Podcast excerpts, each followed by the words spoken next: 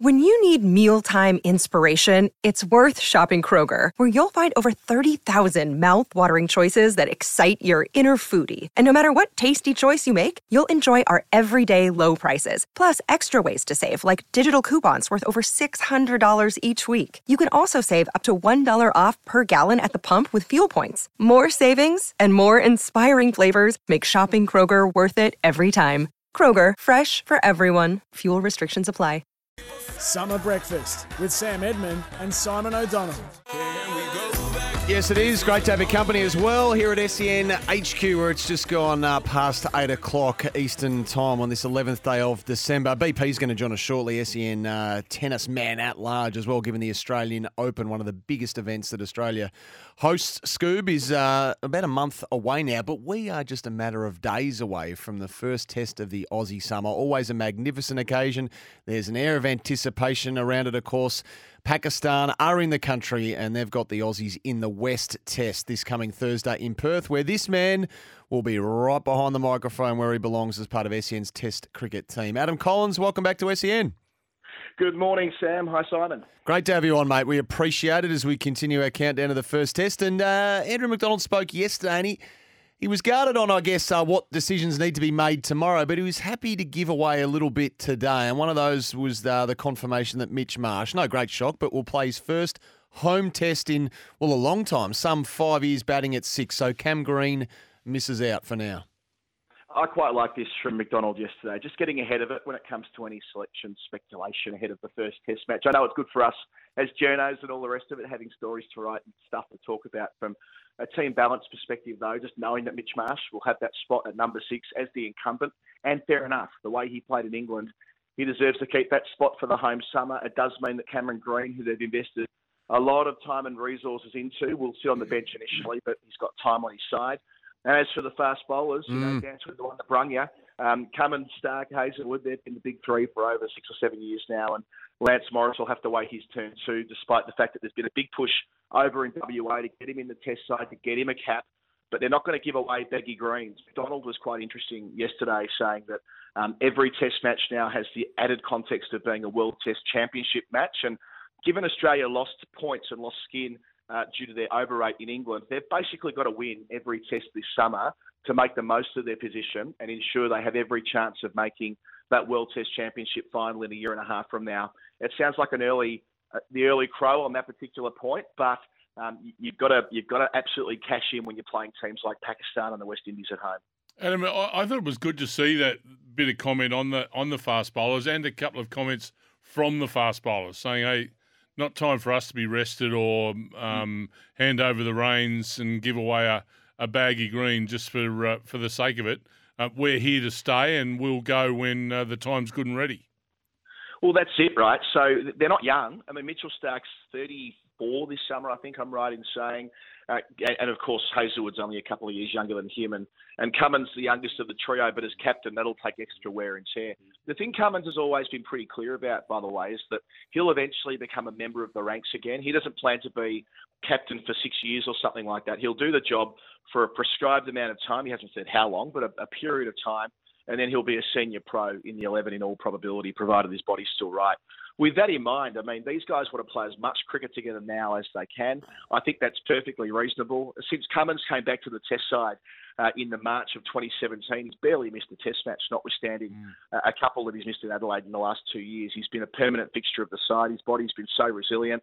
And with Hazlewood, you've got to play him when he's fit. Uh, the problem with Hazlewood uh, over the last two summers is that he's barely got a sniff at test level. So he'll be champing at the bit to play at home uh, and Starc over the, well, the way he's bowled uh, at test level in the last three years. He, he, remains one of the first names on the team sheet. So there's no variability there, uh, and nor should there be. But Colo, I'll play devil's advocate. Do we not need to give Lance a look at it sooner rather than later? I mean, is there any need for any sort of succession planning here? I mean, uh, do we need to at least do some sort of planning for the future while acknowledging that those those three, that trio, are the incumbents? Do we not need to give him a little look? It's a fair counterpoint, uh, but I mean, what does having a little look feel like? Is it being around the squad as he was last summer, and again this year? Playing, remembering he's had his he's had his own injury problems yeah. um, through the last 12 months, so there, there is a degree of management there. Of course, he's had his workload managed by Cricket Australia, which we heard in another Mitchell Johnson column a few weeks ago. Who's, he seems to be setting the agenda on a number of fronts at the moment. Um, but yeah, I think that, that that's a fair uh, perspective. But I think right now they're, they're so focused on winning all five Test matches this summer, they want to leave absolutely nothing to chance. And the other side of this is that they might get two or three Test matches into the summer and feel like someone needs a rest then. But at the moment, with mm. all three of them uh, having had enough rest since the World Cup final and built their loads up at training, uh, which is the, the thing they do, right? They get up to a certain level where they feel like they can get through a test match. They, they don't see any real reason to mess with that at the moment. When I say the name Alex Carey, what do you think, Adam?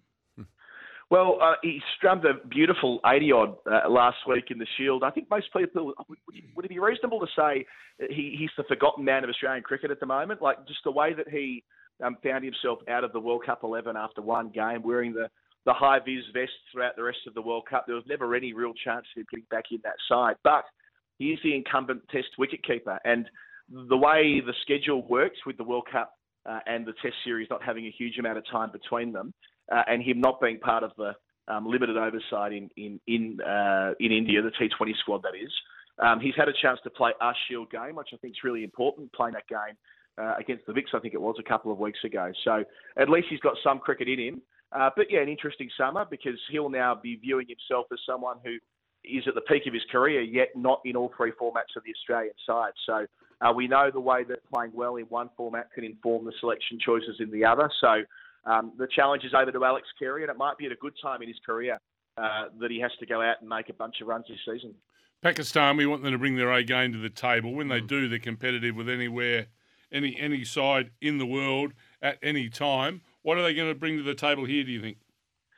Yeah, the, the, sort of tragic history of Pakistan in Australia, isn't it? Like they've won four Test matches here, the most recent of which being uh, back in October 1995 when the world was a very, very different place and they've been thoroughly outmatched uh, in the last couple of tours when they've been here and not enjoyed much like either. Um, you're right, they're going to have to have a lot go right for them. Um, Babar Azam, who remain, remains their standard bearer, on his day is one of the remains one of the um, the top handful of players in the world. So a lot hinges on him.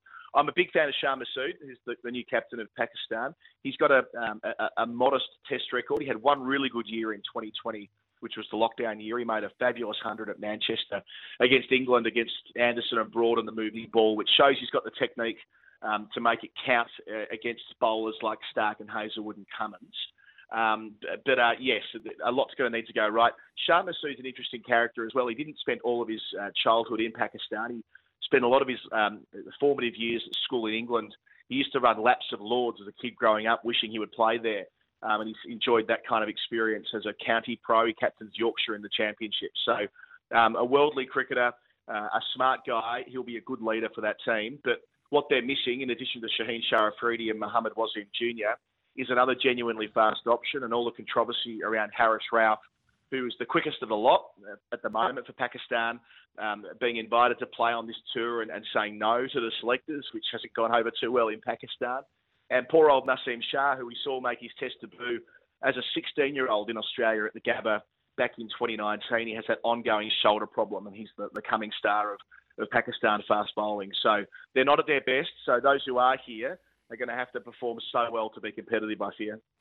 We're counting down to the first test with Adam Collins for Halal Home Loans. Is your money halal? You can get Halal Home Loans investments, superannuation with Hejaz Financial Services. And Colo, you've got a, a, sellout. You're hosting one at the Corner Hotel tonight, a sit down, a live sit down with uh, none other than the big show, Glenn Maxwell, for the Final Word podcast. Now, do tell an audience with Glenn Maxwell. Yeah, it's quite cool. Uh, yeah, playing the Corner Hotel when we started doing this podcast. uh, whenever we did, we didn't expect we'd be selling that out. But yeah, it's nice. It's nice that it's played out the way that it has. And Maxie's always been a great supporter of ours and us of him. So uh, he's coming down. His whole family's coming down as well. So it'll be a lovely night. And, uh, um, and for our audience, uh, getting to hear from the man himself about what he did in India, oh, uh, it'll yeah. be a special night as well. It'll be awesome. And is it going to be a warts and all, Adam? Are you going to tiptoe into areas that might just, just be a little bit sensitive there, as uh, one would have been leaving the golf course over there in India? Have you ever known Glenn not to tiptoe into those areas himself without any prompting? No, he, he, I'm, I'm, sure he will. He will. He will have a, have an idea of what he's going to say about those matters, and um, you know we'll ask the questions, but uh, um, but it'll be all in great spirits. Like it. Um, now, I better get your take on the BBL situation of last night, which has consumed a, a lot of our time on air this morning. Uh, the abandonment of that game with the wickets was enough done in your mind and what you saw of it to prevent this, or do we simply continue to, I guess, uh, shrug our shoulders in situations like this and say, well, th- these things happen from time to time and it's just bad luck? I just had a bit of it on the telly and watched the highlights afterwards once I realised what had happened. Um, look, the fact that they played 6.5 overs means they had a real go, and I appreciate that. Um, you know, when it's wet and it's sustained wet weather, it is challenging to get a pitch up. Mm. We saw what happened at Manuka over the weekend with rain getting under the covers, which sounds like amateur hour, but um, is it sometimes happens even at the best of times. We saw at the WACA in 2017 during an Ashes Test match something similar happened with a hole in the covers, and it's quite a relatable experience back to club cricket, I suppose. With all of that said, um, but yeah, look, it's unfortunate for the BBL that they've started with you know, a, a heavy uh, one-sided match on opening night. Um, two games that have been abandoned with just one close one. This was not yeah. what the BBL needed at the start of the season. They needed some momentum ahead of the first Test match.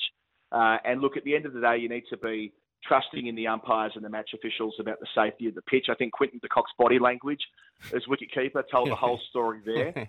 Ball's going through the surface. Um, it's okay on a Saturday afternoon playing third 11, right? You can get away with that. You can manage around it, but not when guys are bowling 90 mile an hour. Um, so um, I understand why the decision was made. Uh, and I feel for Geelong, they did a great job hosting the T20 World Cup last year. We were down there for SEN, our, our World Cup coverage, and they were a brilliant World Cup venue uh, down at Kardinia Park, and uh, to think that they'll now be um, re- remembered in part for what's happened last night, I think is a bit of a shame because I think they've got a, a great future ahead of them hosting domestic and international cricket at Geelong. Yeah, so, yeah, um, yeah. Not a huge amount anyone can do though. I, I, don't know whether you can kind of apportion blame to one party or another. Um, um, there's going to be an investigation. We saw a statement from Cricket Australia last night, but I, I yeah, I, I don't know what they expect to dredge up out of that. Colo, always great to chat, mate. Uh, enjoy tonight. I'm sure it'll be a big hit, and then safe travel over to, to Perth, and we'll be listening uh, with much interest come Thursday when the first test starts against Pakistan. Enjoy.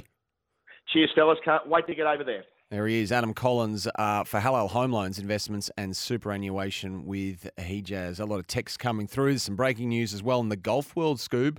Jason Day, Lydia Ko, they won that inaugural Grant Thornton Invitational. So they've done that together. They are the champions over there at, uh, in Florida. Uh, we need to get to this man, though.